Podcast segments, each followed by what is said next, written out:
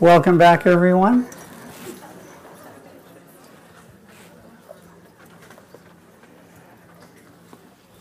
I wanted to um, just make one more point on the giving and receiving because during the last break, someone reminded me of something important.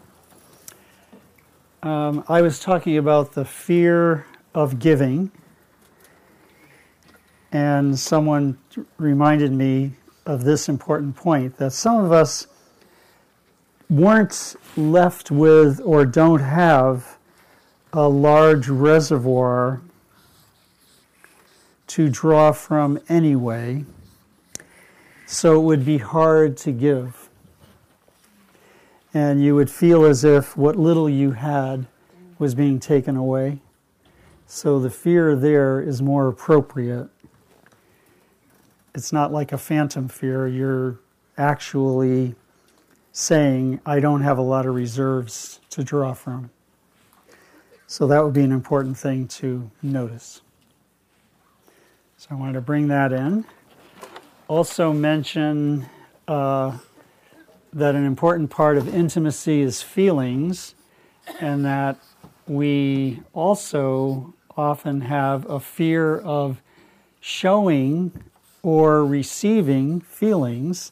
So, again, on the giving and receiving, it might be hard for us to give out our feelings, to show them to someone else. I'll give an example.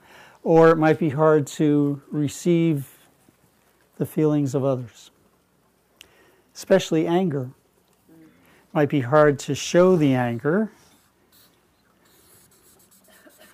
because if I show the anger, you may not like me so I might lose you. And if you show anger toward me, that might feel like you're abandoning me. In a healthy relationship, you would be able to show the anger in a way that does not break the connection. So I'm angry at you. Anger is the shortest feeling. So I'm angry at you. I express it and I let go of it. And the relationship is restored to its original condition. Whereas often, especially in childhood, people came at us with a kind of anger that was actually abuse. It, was, it had violence in it, it had threat in it, it had intimidation in it, which does not go along with, um, which is not part of actual anger. It's more in the realm of abuse. In healthy anger, it's always in control. I express my displeasure. I say, ouch, but I don't turn it into something intimidating. Timeo in Latin means fear, intimidating. Put D, the DA part that word means give. So intimidating means you're giving or putting fear into someone. Real anger doesn't do that. But in childhood, the big parent coming at us with anger when we were so small and powerless certainly felt scary. It could be that I maintained the original version of the anger experience. And even as an adult, I feel small when someone shows anger toward me. So, part of the work of becoming an adult is letting go of that childhood way of crouching in front of someone who's anger, angry rather than standing. I might be afraid of showing the feelings or afraid of letting you show them. That would be a big disability when it comes to intimacy, since intimacy includes the giving and receiving of feelings. Once again, we connect it to childhood, as I just used gave an example, say, with anger. the way our feelings become safe. How do they become safe? They become safe when they're greeted with the original five A's. So when you were sad, they noticed it and paid attention to it. The, this word in Latin, T-N, T-E-N-T, comes means uh, to stretch. The first part means toward. Attention means somebody stretched from himself toward you, was able to pay attention to you. That's what it means, stretch. Leave myself and go to, to stand in your shoes.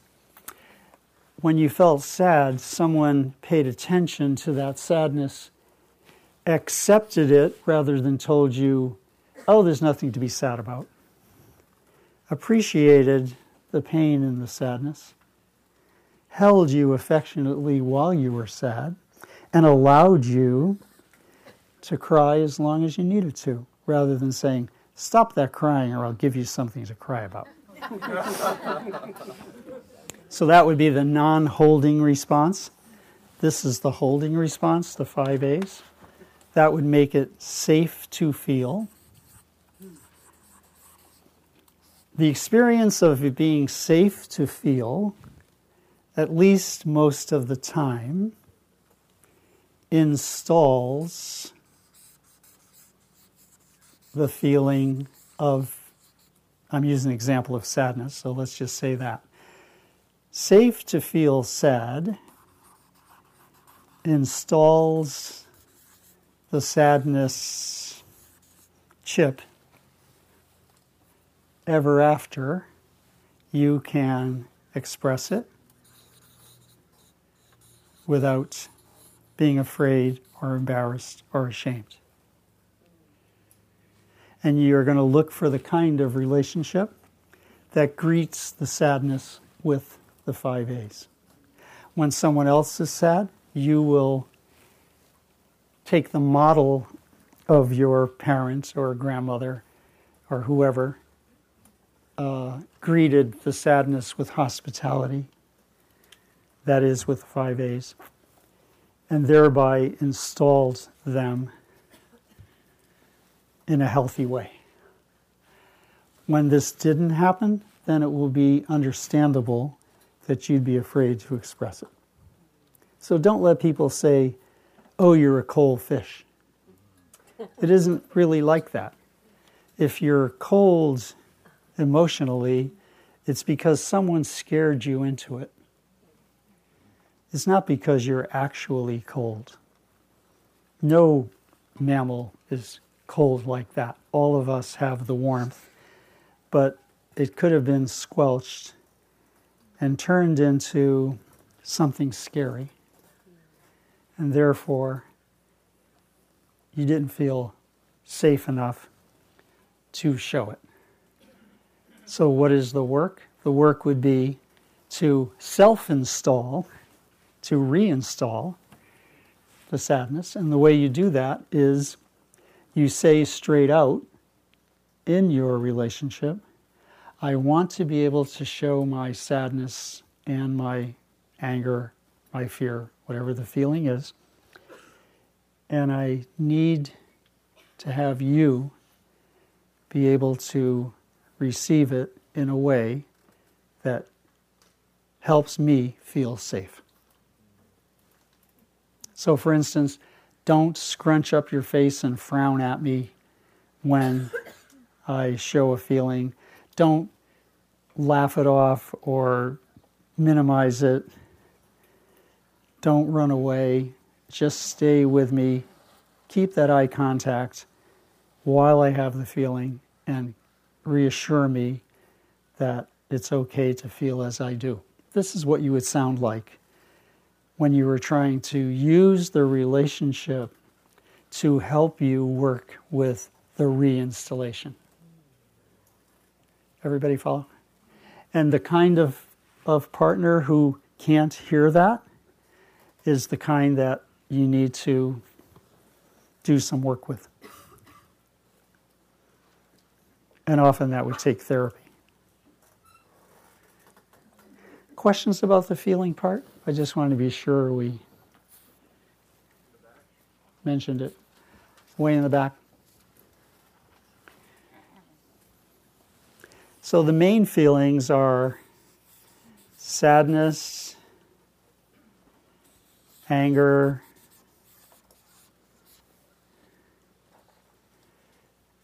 um, fear, and exuberance, because even this might have been dangerous in childhood. I remember my mother always saying to me if I was really, really happy, remember, David, after, sad, after laughter comes tears. I'm not holding it against her. Um, so you can remember them by safe, S A F E, sad, sadness, anger, fear, exuberance, safe. And they're only going to feel safe when they are held with respect rather than made fun of or canceled out or minimized. Yes? Um, so the question is about how we don't rely on just our partners for this kind of work because just like I might not have a certain chip installed, my partner might not have a certain chip installed. It might be the same chip. So I can say what I would like is for you to be able to meet my anger with these things, but you know, he or she may not have the capacity at the right, you know, right now. It might be something they're working on, and that might not be like, well, this is not the right partner, but it's, you know, so, you know, at some level, I would think it would be my responsibility to figure out how I can get that, you know, rather than relying on, you know, you have to do this because they they might not be in a space That's to a be good able point. to do that. Yes, I see what you're saying. She's saying it shouldn't have to depend on whether the safety field is created by the other person. You can bring your own safety with you. Whether or not you can handle this, here's my sadness. If you want me to help you handle it, I'm open to that. But I have often seen in doing couples counseling the male's fear of a woman's feelings, which shows itself as minimizing, doesn't matter, doesn't count. Female fear of men's feelings, uh oh, that might, he might go out of control. All of that has to go. Everything has to go into the new perspective which is there's a way to express feelings and be with them that is non hurtful, has no judgment. We have a spiritual practice in Buddhism that helps us with this called mindfulness. So, how can I be present mindfully while you have the feeling you have? It'll be to be in the here and now without judgment, demand, control, definition, desire that it be different, attachment to the outcome. You, you know all the all the um, all the circumstances that surround a certain experience, such as the ones I just listed, all of those have to go. And then we're just in the pure here and now. Let me just be with this as it is, rather than with my usual add ons of judgment, control, definition, attachment outcome, so forth. So, this is where the spiritual work helps us in relationship. What an interesting example of it. Okay, so now I want to go on to um, the idea of letting go of fear, and I have a very specific um, shall we say, program that you could work with. So now I'm in the book on page um, 126 for those who have it. It's called Working with the Fears. So let's just take the two main ones we were talking about. So the fear of abandonment is the fear that someone might leave you. So look at the fears under this one. Fear of abandonment actually equals I'm afraid to be alone. I'm afraid you will betray me. That is, break the trust.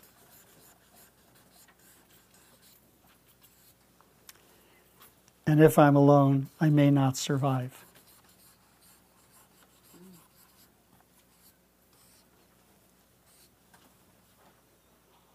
Fear of engulfment. I'm afraid you'll get so close that you will um, smother me. I'll lose myself.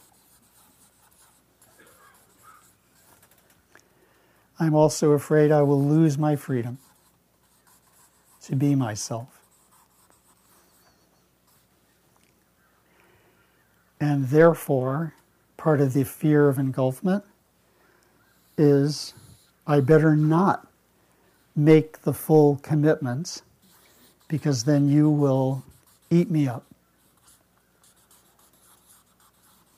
So, fear of commitment is in fear of abandonment.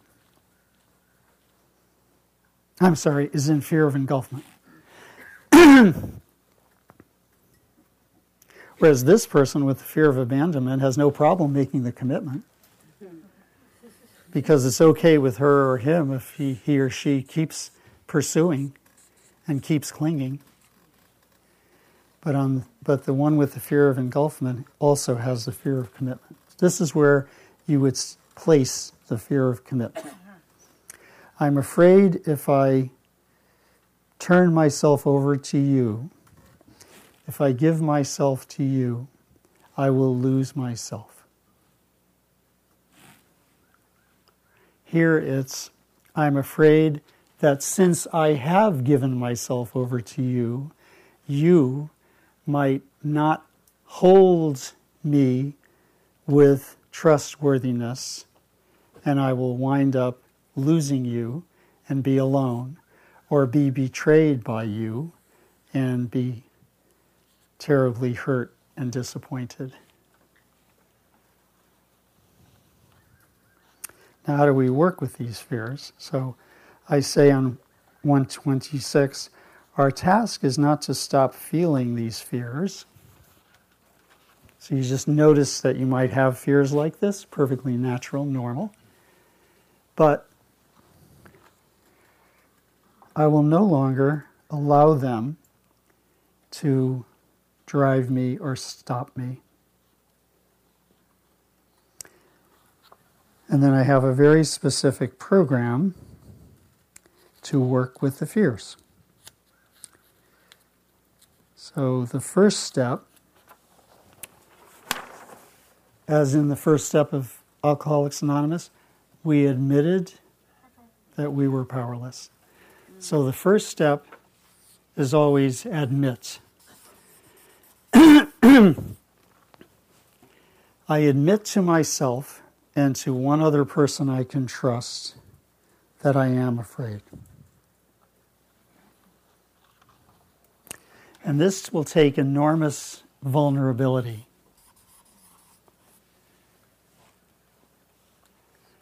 Because what I've done is I've shown you that you matter so much that you could hurt me. And I'm willing to admit it. This would be a real sign of true vulnerability. Vulner in Latin means wound. Vulnerability means the ability to be wounded.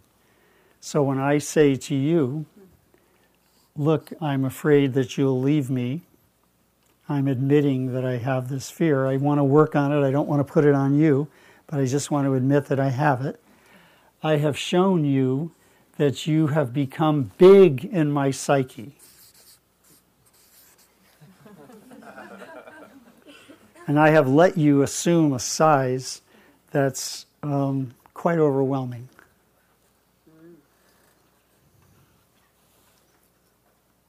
See, everybody's supposed to be just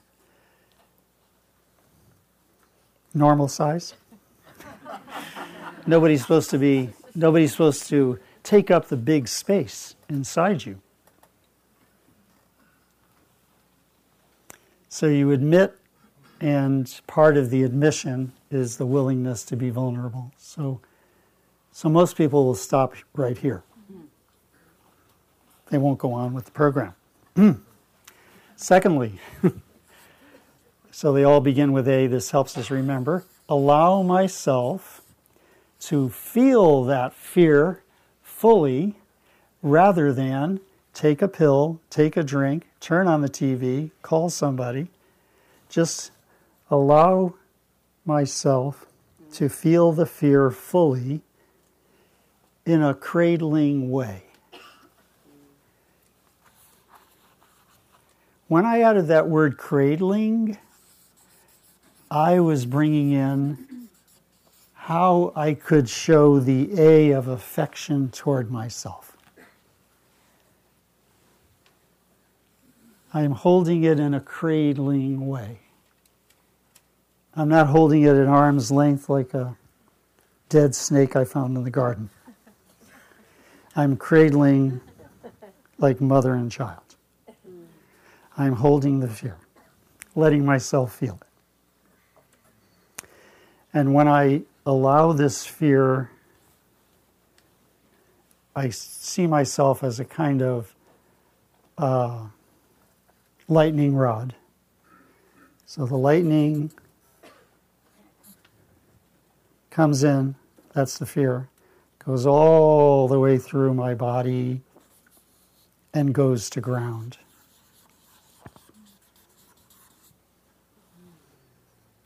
I let, oh, uh, I'm just remembering that quotation from uh, Dune by Frank Herbert, in which the people on this particular planet had a very specific little prayer that they used whenever they were afraid.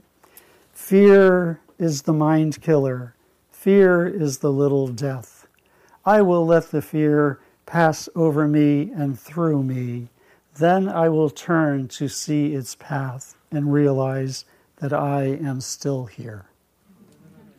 So I'm going to let the fear pass through me, go to ground, give it back to nature,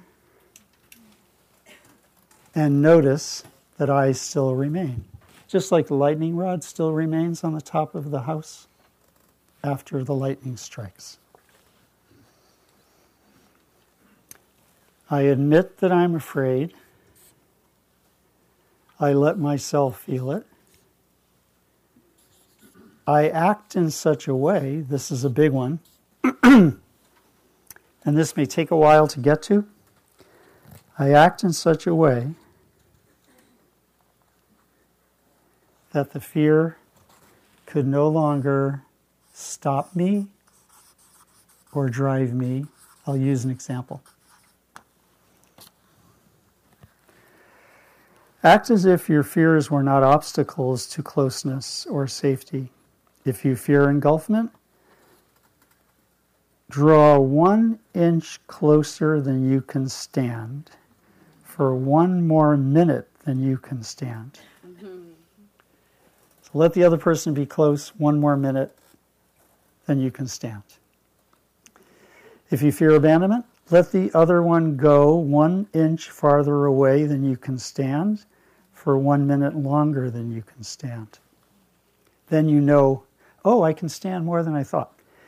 And you repeat this over and over, adding more and more time and space on each occasion until he goes all the way to Connecticut and it's fine with you.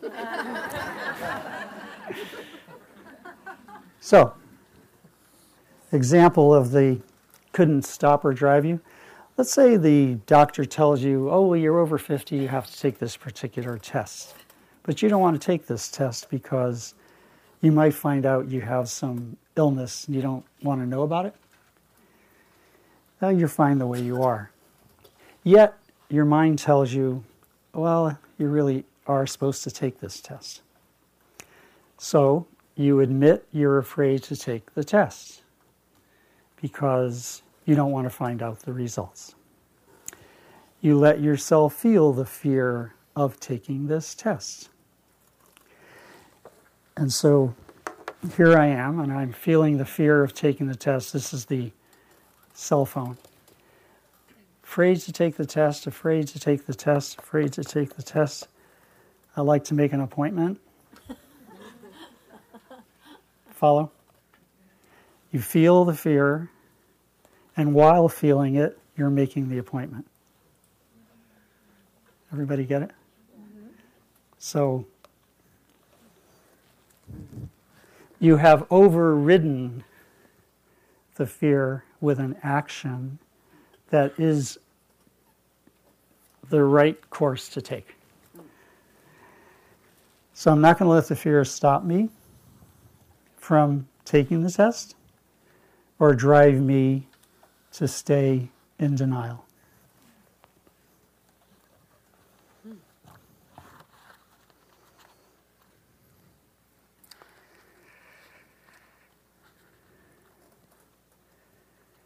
And uh, I've been using this technique and I find it really works. That whenever I have a fear, I, I say, okay, David, admit you are afraid, and just the next friend you see, tell him, him or her about the fear. So I do that. And I just let myself feel it rather than try to avoid it. So it's allow instead of avoid. And then I'm not going to let it stop me. I have said to myself, David, you will never be free of fear. But there's one thing you don't have to do you don't have to act on it. Nobody can prevent the fear from coming in because any bird can fly over your head. But it's up to you if they make a nest in your hair. so uh, so I'm going to let any bird fly over. I have no hair for the nest to be made, but I'm not going to have to act on it anymore. It's the only place where I actually have some power. I do have it in me to call the laboratory to take the test. I don't have it in me not to feel afraid of taking the test.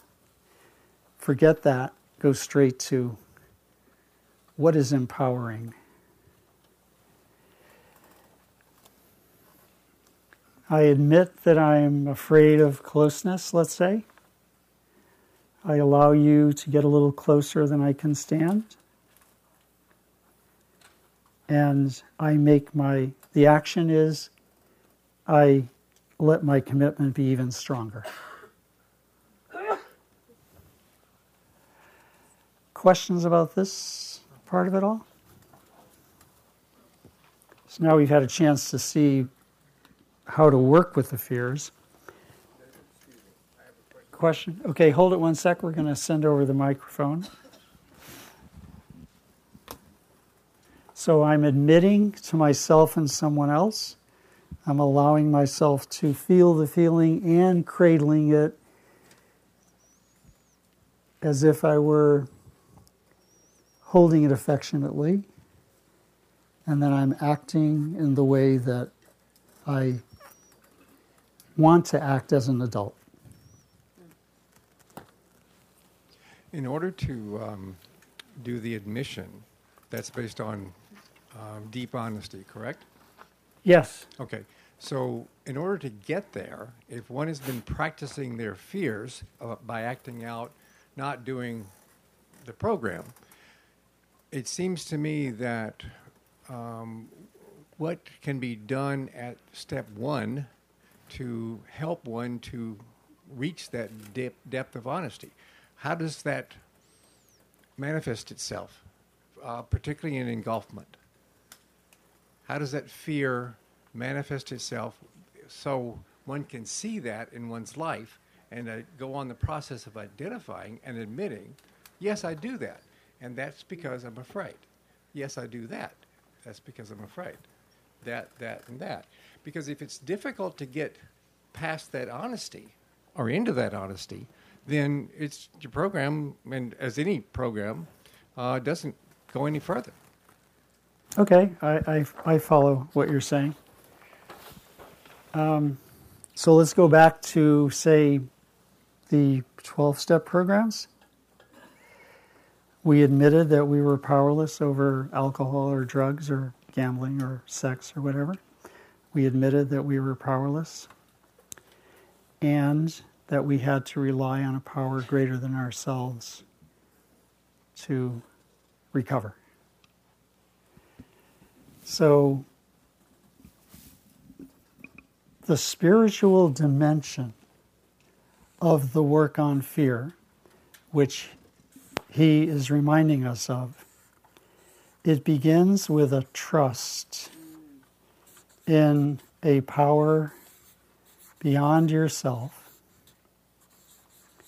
what I call the sacred heart of the universe, power beyond ourselves, that deeply wants us to evolve, to grow, to develop, to become our full adult self, to be fulfilled. And that's the equivalent of trust in grace. The mysterious assistance that comes to us from beyond our ego that can't be jimmied up by effort, that is not merited, is just a pure gift. What I call the gift dimension of life. And uh, it's the topic of my latest book, which is called The Power of Grace. So you would have to trust in grace to start the process unless you're already there and you're just freely and easily admitting. But for most of us, it takes some type of turning toward Latin turning, convert, conversion. Conversion from what? From being stuck in your ego. That has to be the big shot, that has to be right, that is invulnerable that's never afraid. That goes.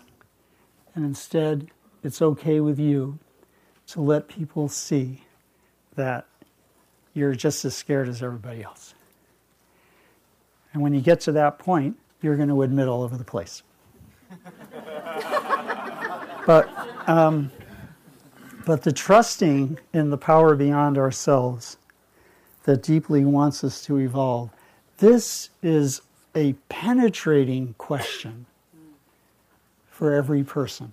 Do I really believe that there's something in the universe that somehow cares and wants me to grow?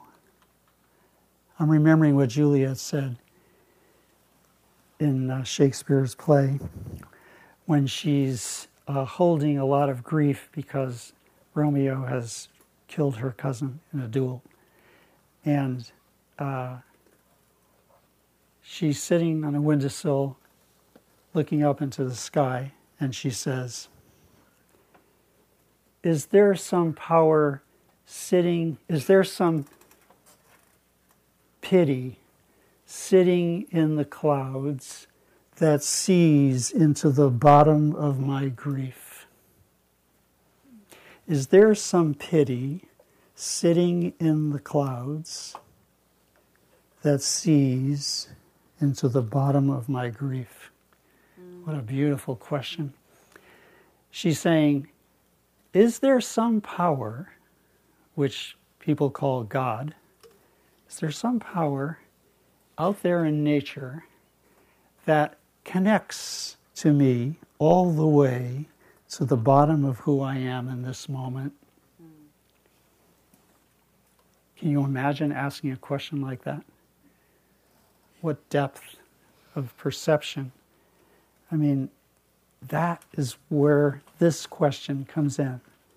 Can I trust in a power beyond myself that deeply wants me to evolve? And if I can, then I will continually open myself to these graces that are trying to come through. It's a fem hold it one sec. It's a feminine turning.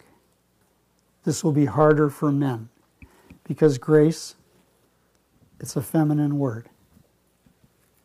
Woman's name, grace in Latin is feminine. It's feminine because instead of having to do with put out the effort to make it happen, it's allow it to happen. And it has this um, this calling in it to trust that there's more going on than what I do. That more can result than the effort I put into it.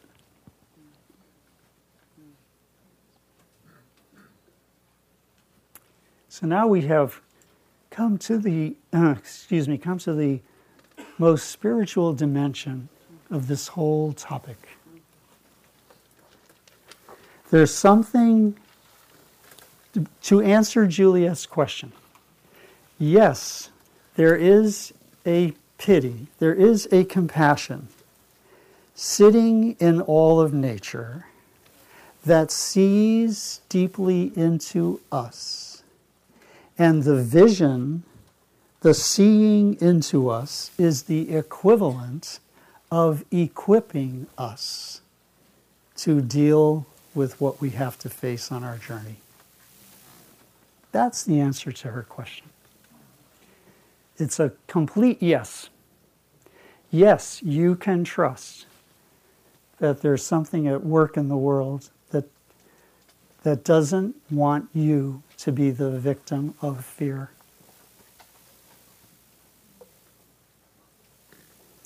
You will not be alone when you do the work. Imagine having the fear of abandonment about Joe Blow when all the while I will fear no evil for thou art with me.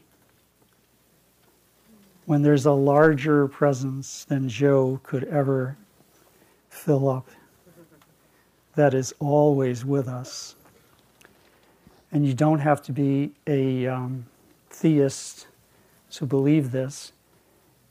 It, it can come to you as a feeling just by being in nature. Okay, let's have one last question on this, and we'll take our short break. Uh, yeah. When you speak these words, I, I think of my father, who is an incredible, remarkable guy, but I hear him saying, Can I trust in myself this great divine power to evolve?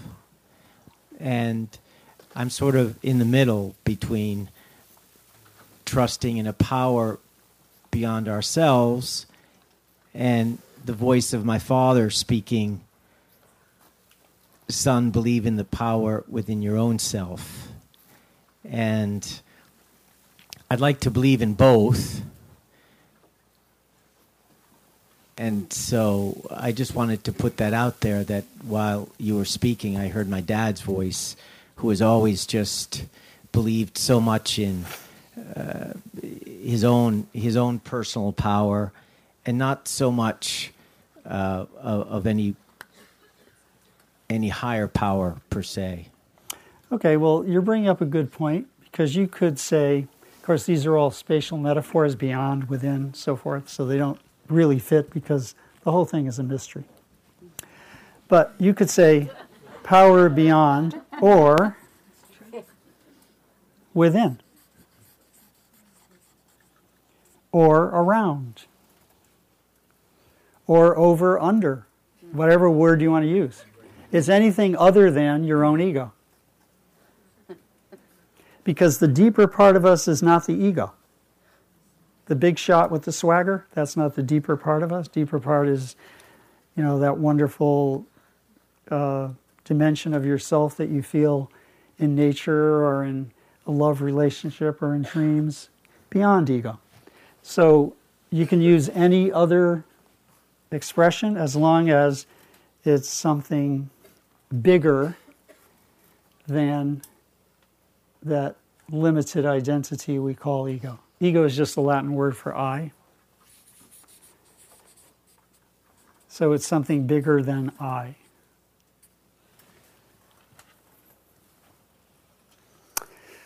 All right, so let's just take a short break and then we will come back and wind up.